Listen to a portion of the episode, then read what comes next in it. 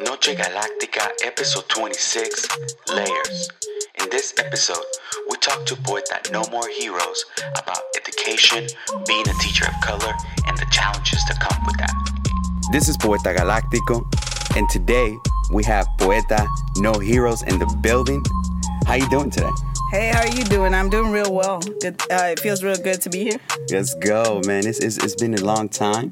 Um, last time I saw you was about maybe two years ago. Yeah, I want to say yeah, two years ago. We saw each other in the streets maybe a year ago. Yeah, in the streets of Oakland. yeah, we saw each other somewhere. um, but but I know you for about five years. But but I'm gonna let you drop your story while you're here. Who are you? Uh, so my name is again Poeta No Heroes. Hey. Uh, but government name Natalia. um, and I'm basically just uh, I'm most known for being an educator. Um, but I'm definitely a child of immigrants, immigrant myself. Um, first generation college graduate, um, and just somebody trying to do good in the world and trying to be a better person every day. Trying to elevate, elevate, man. For Find sure. your galaxy. That's what it's about. Uh, a little more background. I, I met you. We, we, we worked together. Yes. Uh, at a beautiful school in East Oakland. Wonderful school. Wonderful staff. Everybody came together.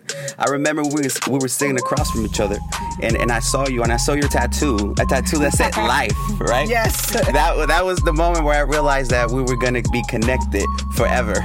And you have a tattoo that says life, and I have a tattoo that says life. Yeah, I actually I was thinking about coming on this podcast, and I was like, oh, I remember when we connected off of our tattoos. Yes, um, I got a tattoo when I was 18 that said life um, because I was 18 and I thought, you know, I found my purpose in life. Mm. I found what I wanted to do um, with myself and with my life. Um, and I decided to mark it off by getting this tattoo, which you and I essentially had the same tattoo for a same very tattoo. long. Yeah, same tattoo. It's crazy how the universe works, and then we connect just being by you, man. I really appreciate uh, the way you educate the young ones out there. I know you you work in East Oakland. You also now work in San Jose. Yes, totally. Uh, now I work in East San Jose, yeah, but primarily used to work in Oakland, and of course my heart is always in Oakland, and I have a lot of people. Fortunately, a lot of people who I love now who are in Oakland as a result of being a teacher. So um, definitely, even though I'm in East San Jose, um, I feel like whenever you're in a place, you get to teach there. Um, you get love from young people. And you get to love them, and, and you're always going to be connected to those places. Beautiful. That's a beautiful thing. So today, um, I just want to ask you the question about Poeta No Heroes. Uh, why Poeta No Heroes?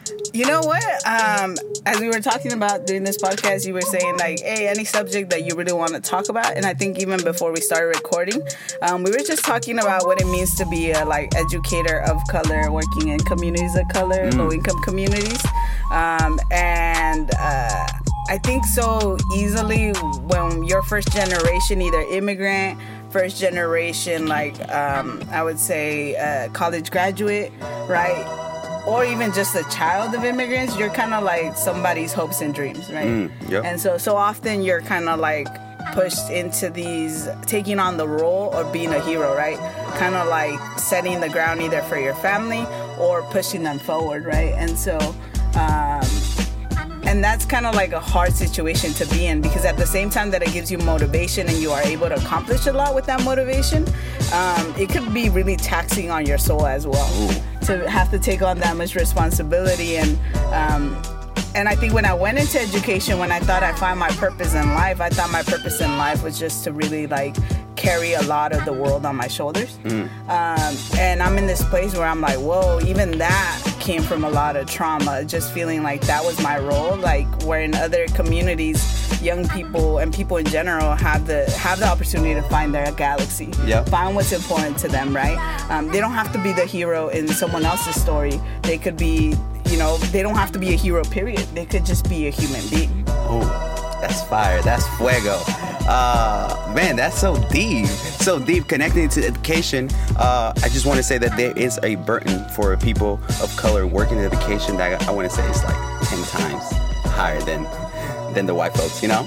Uh, I just say that uh, with love and care, but also just naming that it comes with a lot of baggage that we have to care ourselves with. Um, every time, we were just talking about this, every time you see a disconnection between a student, a staff member, or just like a student in general with their peers, you feel that pain because you feel that trauma and you be like, I can do something for that. I can show you love. Come over here and let me let me help you navigate this world.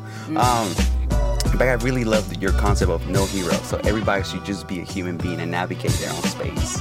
Yeah. And I mean, I, that that's you know, I feel like that's the space that I'm in right now. It's like I want to find ways to like live my life and genuinely live it. You know, without causing harm to others, of course, but then um, without feeling like the burden of everybody else's, you know, struggles as well. Like I want to be able to, of course, help people, you know, when I can, but not in a way where it just, um, I don't know, where it makes me burn out, right? Yeah, that's heavy. That's heavy. So let me ask you a question.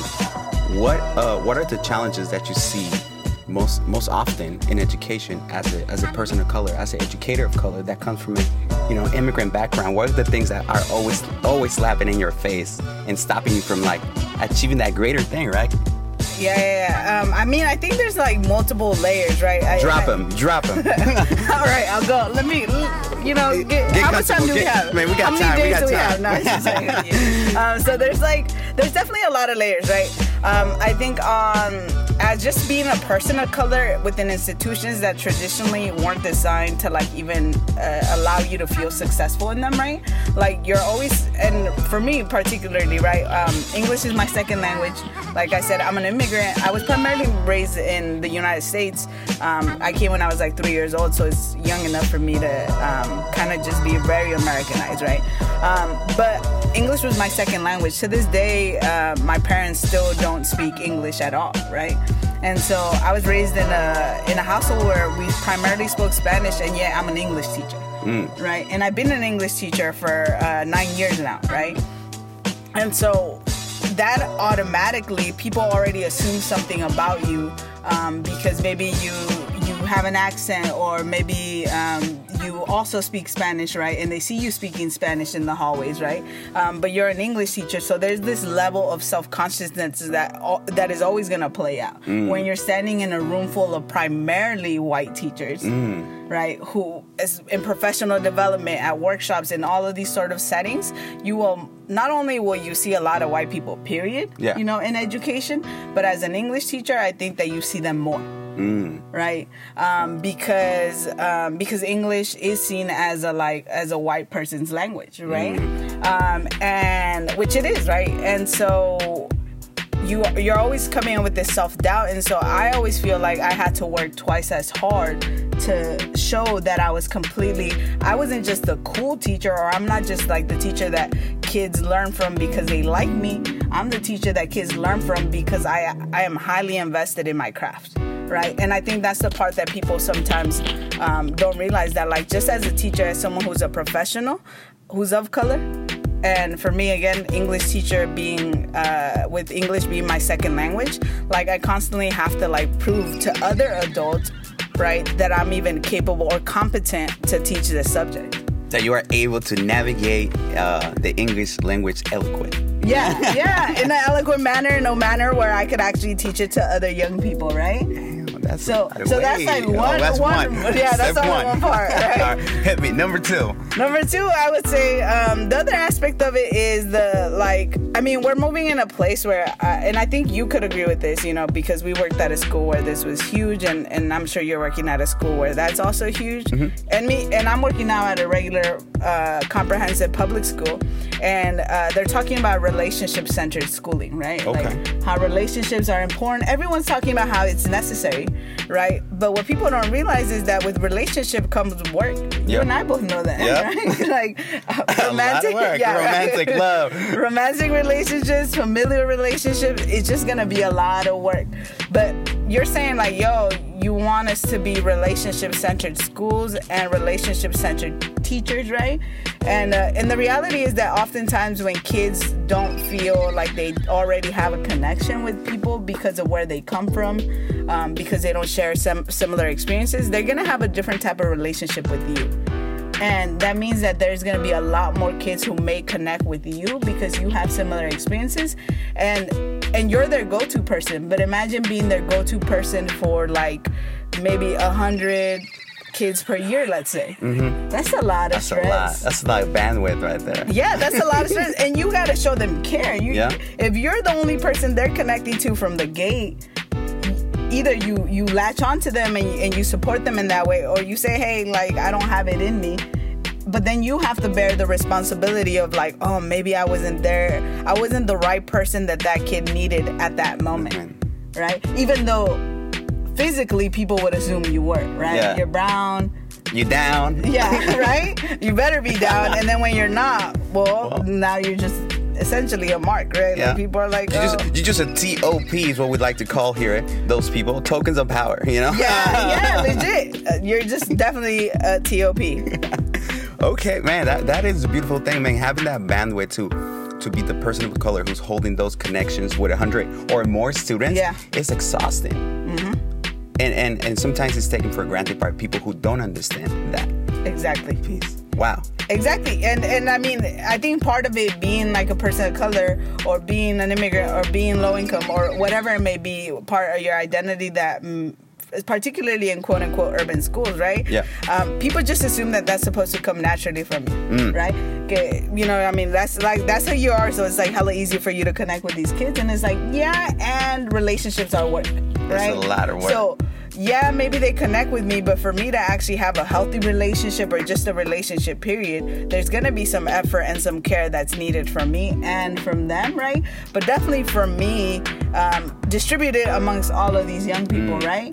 And so I think it is taken for granted just in the sense that even though people recognize, yes, these people of color are important in our schools, they don't realize that not only is it important for us to be there, but because of the reasons why it's important for us to be there, it's also adding so much more responsibility on us Onto your butt. that that other teachers may not have to carry Ooh. because kids are already like oh well of course you don't understand me you're not going to have a relationship with me in the history of my life people like you haven't had a relationship with me right Fuego. And I feel like I, that still for me that resonates because still plays as an adult mm-hmm. sometimes. Like I'll be pulling up to a place when there's majority white folks, and I'm like, man, they don't care about me. Like it still hits me mm-hmm. until a point I gotta know, like I gotta put myself out there and really expect the best uh, of them of mm-hmm. myself, so I can be in the same scenario and, and give voice to myself. But it still plays to this Yeah. day, you know. Yeah, and imagine you know being a young person and being being in a space where uh, maybe traditionally you haven't had a lot of teachers of color. Yep. I mean that's a whole nother layer, right? I was actually just talking to one of my students. She's an uh, she's she's a black student.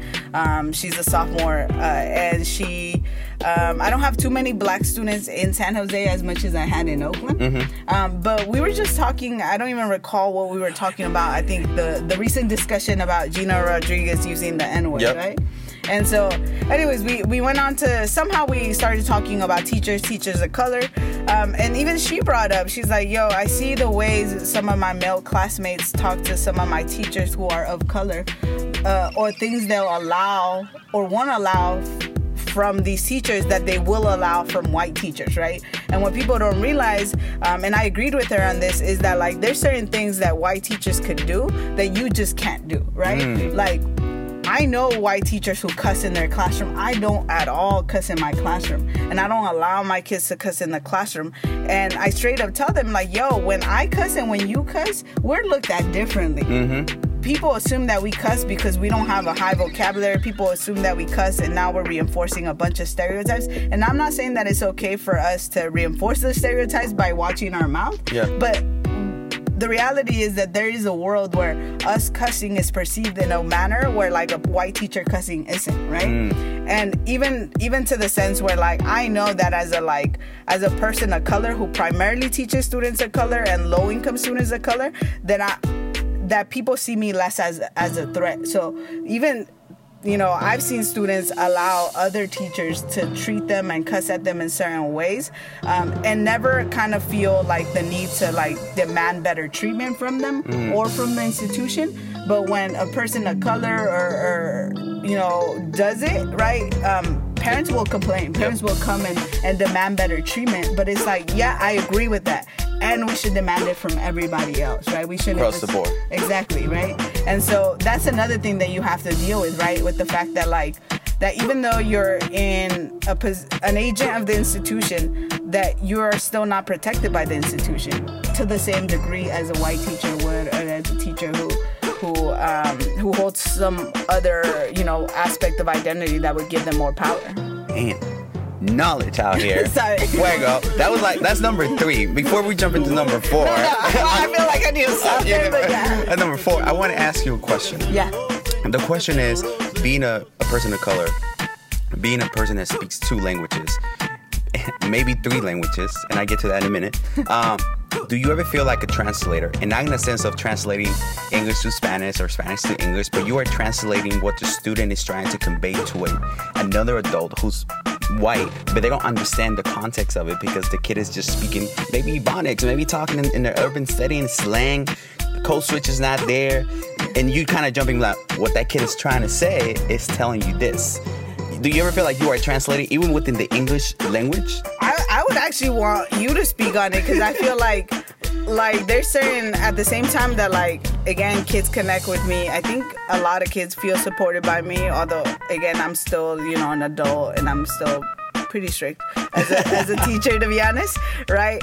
I feel like um like kids don't put me in that situation as much. And i actually want to say like kids but i'm just not put constantly in that situation, right? Like I think as a teacher, a lot of the things that come with it, especially in public school, is isolation. So you mm. you do your thing in your class, and you only really know what the other person's doing unless if you guys are reaching out to each other, or if you hear from a teacher, right? Or I mean, from a student.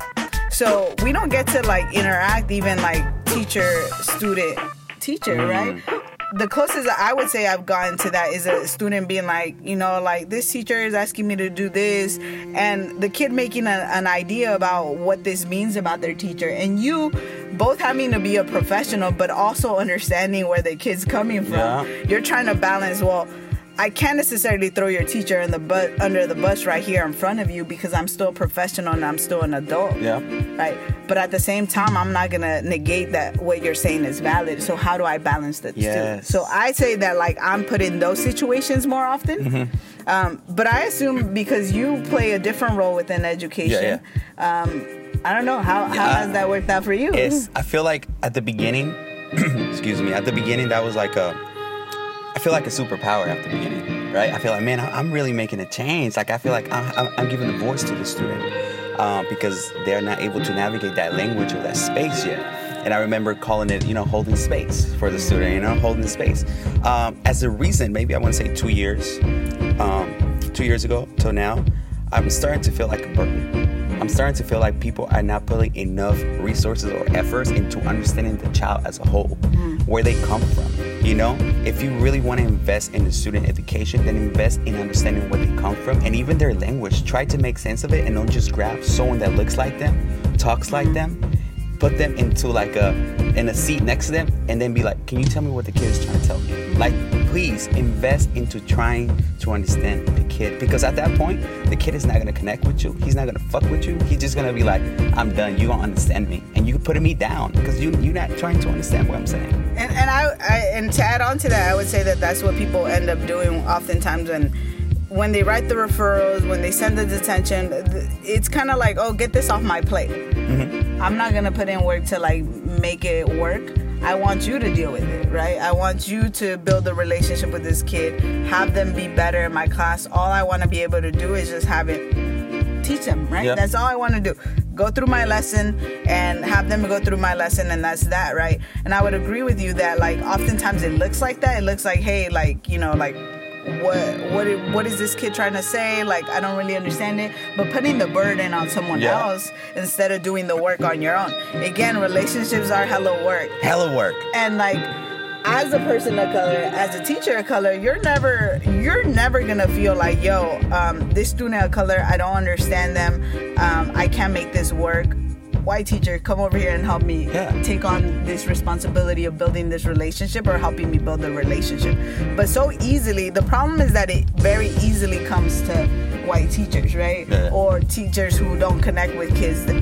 Sometimes they're not white right? Yeah. sometimes they're other yeah, they're teachers other of color, color right? Who are like oh, I'm not willing to put in the work that it will take to build with this kid because it's a lot of work. Now, you, other person who already connects with them, how about you take it on? You be the plug. you you essentially you're the plug you're the quote unquote go-to person right Yeah. that's something we say in in education Yeah. is who's who's your go-to Two person person, yeah, right who's the person you you feel like or the adult who you feel supported by here instead of asking ourselves how could we all adults Be supportive. yeah right i like that Yeah, yeah, yeah, that. yeah, yeah. All of those be supported, like all inclusive. yeah Because it's a lot of it's a lot of work. It's a lot of work and it can't and oftentimes the problem is that like i think about somebody like you and the role that you that i've seen you play in education right? You have been the plug. You are that go-to person that like kids connect to especially when they when somebody in the classroom doesn't look like them or doesn't understand where they're coming from even if uh, they do look like them right they don't know where they're coming from and so forth right? And i see the role that you played and you've often have been that go-to person. But if you're that go-to person for almost every other Yeah. kid that is a burden and that is taxing right? That is hella taxing. and and reg- and I would say like honestly like as somebody who's primarily been just the classroom teacher, not even played any other sort of supporting roles in education, what I've seen is that a lot of the times like when you in the absence of classrooms teachers who are of color, who are first generation, who share experiences as the students, what schools end up doing is investing in the support staff right? Mm. Um, like you, right? Um, and if Carla's listening, Mm-hmm. Shout out, Carla, shout out to Carla, uh, Mari, and now I'm giving like yeah, names. giving out names, dropping out names. I'm Shout out, no, let's get shout outs right here. Guideline Maggie, you know? Yeah. So I'm thinking about these folks who are like oftentimes they end up being the go-to person. But there are people who aren't even paid well enough to be Mm-hmm. Yep. taking on all this stress. Yeah. There are people who aren't even being invested in like in their development to be able to hold all this space, right? They're doing it out of like where they're coming from and what they care about and what they feel they owe to their community. But because it's coming from that, oftentimes these people are not valued in the ways that they should be valued, right? And they're also not valued financially in Yeah. ways that they should be valued, right? So these other teachers, again, not that teaching pays at all well, anyways, but there's definitely people who get paid less than teachers Oh, in for schools, sure, for sure. right? And oftentimes, if they look like the students, right, and they're not in holding the space in the classroom, right? Yep. Um, oftentimes, they're being the go-to people, Yep, right? the go-to people that that that is that is super that is super deep. Uh, I just want to tie that point to the beginning of this podcast where you said that uh, you feel like there's a burden of people who come from different countries and a person of color that you need to give and continue to push Mm-hmm. yourself. And I feel like people who are supportive staff come from that place. They Mm-hmm. always want to give their best because they want to elevate that student that's in front of them because that was like that was me. You know, that student was me. So I need to put you on. Get up there. Get up there. But you know, organizations take advantage of that. Oh, And then they, they, they pimp you, you know? Oh. They pimp you. Mm-hmm. They make you be like the token of power for them and they play you and put you in pieces. Like it's like a game of chess, you know? Yeah. They're just trying to make sure they put in pieces in the right places so they people can see that they are about the unity. But Exactly. it comes down to the dough, to the money, you know, man. People can survive in the bay with, with like 20K. Like, come yeah, on. you cannot You at all. cannot. That's that, and then that's horrible, right? Like again, um, I think we do talk about how there's not enough money in education. Period. There's not enough money for teachers. I know it for sure, right? Um, but there's definitely like all these other folks who, like I said, in the absence of teachers who are are doing the work that the kids need in the classroom, right? Um, there are often, again, all these burdens that are added to all these other folks who are way more undervalued than teachers, I would say. Fuego. Fuego. Dropping, dropping tokens of power and knowledge out here. Poeta, no heroes in the building. So that was that was number four. That was number four, right? Oh, that was Yeah. a bonus. That was That a was bonus. bonus. No, That was a that, that was a bonus. Yeah. Dropping with number four, man. Number Yeah, four. yeah. Um, now I'm like, oh, I will go. Yeah, uh, this one, like, I would say, like, it's, uh, I think we spoke about it, and it's probably like where I'm at personally and professionally, right? Like, like I said, the, another tattoo that I have on my arm is like revolutionary suicide, right? And um, and, or on my arms, uh, but and it comes from the concept of I don't know, uh, I'm not sure if you know, but it's the autobiography of Huey P. Newton. Yep. And so, fa- one of the co-founders of Black Panther Party, um, here, in Oakland. In Oakland, California. Right, always shouting out the town. gotta shout out the town. always. Um, but anyways, so Huey P. Newton talks about revolutionary suicide and basically this idea that like what we've been talking about, which right, like you know something's gonna like may possibly kill you, right? And yet you're still willing to do it because there's a slight minimal, even if like 0.1% possibility that it could create some change, right? So it's still suicide because you're doing it knowing it might just kill you but you're doing it with the hope that there might be some change coming Yeah. from it, right? As opposed to reactionary suicide, where you're just like killing yourself. That's Yeah. it. Like you do things that you engage in certain behaviors, certain activities that just ends up killing yourself, but with no larger purpose in mind, right? Yeah. And so I feel like. Um, I feel like this this other layer that comes into it is that as just in education we're still and especially recently, right? We're still on this idea that we believe in equity, we believe in social justice, we believe in every kid matters, we believe in valuing people's experiences, we believe in relationships, all the good stuff that we Kumbaya, kumbaya. all the good stuff, right? And which some schools actually try to do. Mm-hmm. A lot of educators do try to do, and a lot of schools, school teams do try to do, mm-hmm. right? They believe in these values, they want to uphold these values, and on a daily basis, they really try it mm. Wonderful, except the fact that you're still working within a system that has not been changed at all to meet the new goals mm. that we've all agreed to, right? Because we're working within a system that that at no point said we value every kid. We want to support every kid to find their own galaxy. Yeah. Right? We're just saying, hey, we're gonna prepare them with these skills that we think they need to join the workforce. That's it. That's it. That's all we're trying to do. So now we're saying, like, no, we don't believe kids shouldn't just be prepared to join the workforce. We believe that they should be creative. We believe that they should develop their critical thinking. We believe that they have a larger purpose in life and that they should have every opportunity. Yet the system itself, right? Six periods a day in high school, right? Um, or um, you know 30 kids per class in elementary school testing like however many times a day from third grade and on. Yep. you know what i mean? Like waking up at what 7 a.m and or going to class at 7 a.m being there by 8 a.m whatever time your school uh, begins and then spending all day there. All of a sudden that's supposed to help my kid find their true passion develop their critical thinking feel empowered and free? I don't think so right? And so we have again these people like you mm-hmm. like me who really want the best for these kids and who want what we didn't have the opportunity to find their galaxy mm-hmm. the opportunity to find whatever makes them happy and yet we don't we're not working within an institution that is actually ever going to do that Wow. Man, you are on fire right now. the mic is dissolving. It's melting. This is fuego, man. This is this is pure knowledge, man. Make sure you tune in. Noche Galactica, Poeta, no heroes in the building, man. You dropping knowledge. I, I feel like i'm just dropping what, what we've been talking about which is our experience right Experience the power of storytelling and experiences is, is I feel what elevates people to mm-hmm. pursue their own purpose in life and to continue that drive because it's, it's tiring. Sometimes you're at your lowest, you don't want to wake up in the morning, Not at all. you know, with the cobija on top, with the pancho on, and you be like, I don't want to go, but today I got to do it. Yep. And, and do it. yeah, I, I totally agree with that. You know, and and definitely, you know, like I said, I, I I heard your episode, and to me, that was like very motivating because there is times where I know that last layer, right? That last layer of like, yo, like. Even as I'm here trying to show you love and care and support, I teach, you know, English 1, English 2 right now, meaning I get them, I get students like at 14, 15 if they're older, um, because maybe they flunked the class or maybe they, they had to take a remedial course and they're older than that, right?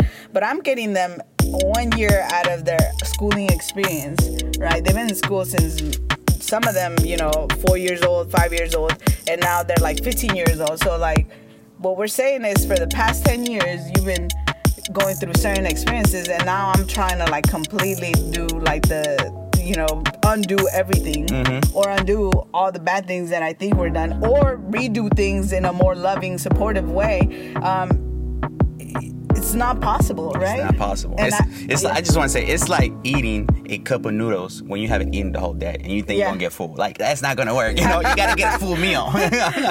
That's a great example because I, I just felt hungry just imagining that. And that's literally it. Yeah. Kids are leaving hungry. Yeah. Right? They go to your full course meal, yep. right? Or your, your full course like spread, right? With with uh, sopa maruchan, right? And hot Cheetos and like all Yeah. all the stuff that you think they need in their lives and yet it's never gonna feel like enough. Never. and you're always gonna walk out of there feeling defeated or re- realizing what you know where i'm at right now which is what i'm realizing is that it doesn't matter Mm, tell me about that. Tell me about that. it doesn't matter you know what i mean like and i think about even as even let's pretend let's just pretend that like still within the system of education that every teacher from from kindergarten right up until you know their senior year in high school has showed them love and affection Yep. and care right? Um, and picture black and brown kids going through these institutions where they feel really loved really supported and i mean academic institutions right? Yep. then they're walking out into the world and you know kids are getting pulled over by cops before they even make it to my first period or my second period right? First period um, at my school. Uh, first period they're getting to my class late and my question is like yo why are you 10 minutes late? Well i just got pulled over and searched by a cop. Oh damn. so yeah, I show you love. Every teacher in your educational career has shown you love, care, support, is making you feel empowered. And yet there are all these other institutions around you that no matter what I do right now, no matter how empowered I make you feel, no matter how um, how in control I can make you feel of the world and your future, the reality is that being a black and brown kid, when you walk out these doors, there's so many things that I and your parents cannot control. So I, we could have done everything in the world, and as long as there's all these other aspects of society that keep demonizing you, right? That keep creating barriers off of who you are, mm. and keep putting you in situations where you're you may make a bad decision, but you're only in those situations because of who you are, right? And then they penalize you for making the bad decisions, mm. right? Like again, whether I taught you that lesson on oppression that one Monday will not matter. it doesn't matter. It doesn't matter. Damn. So, if it doesn't matter, what matters at this point? Honestly, I think what matters at, at the point is to, I'm in this place where I feel like what matters is like teaching young people how they could control the the things that they can control and recognize the things that they can't. Because they cannot control their narrative. they yeah not the i would say they can't control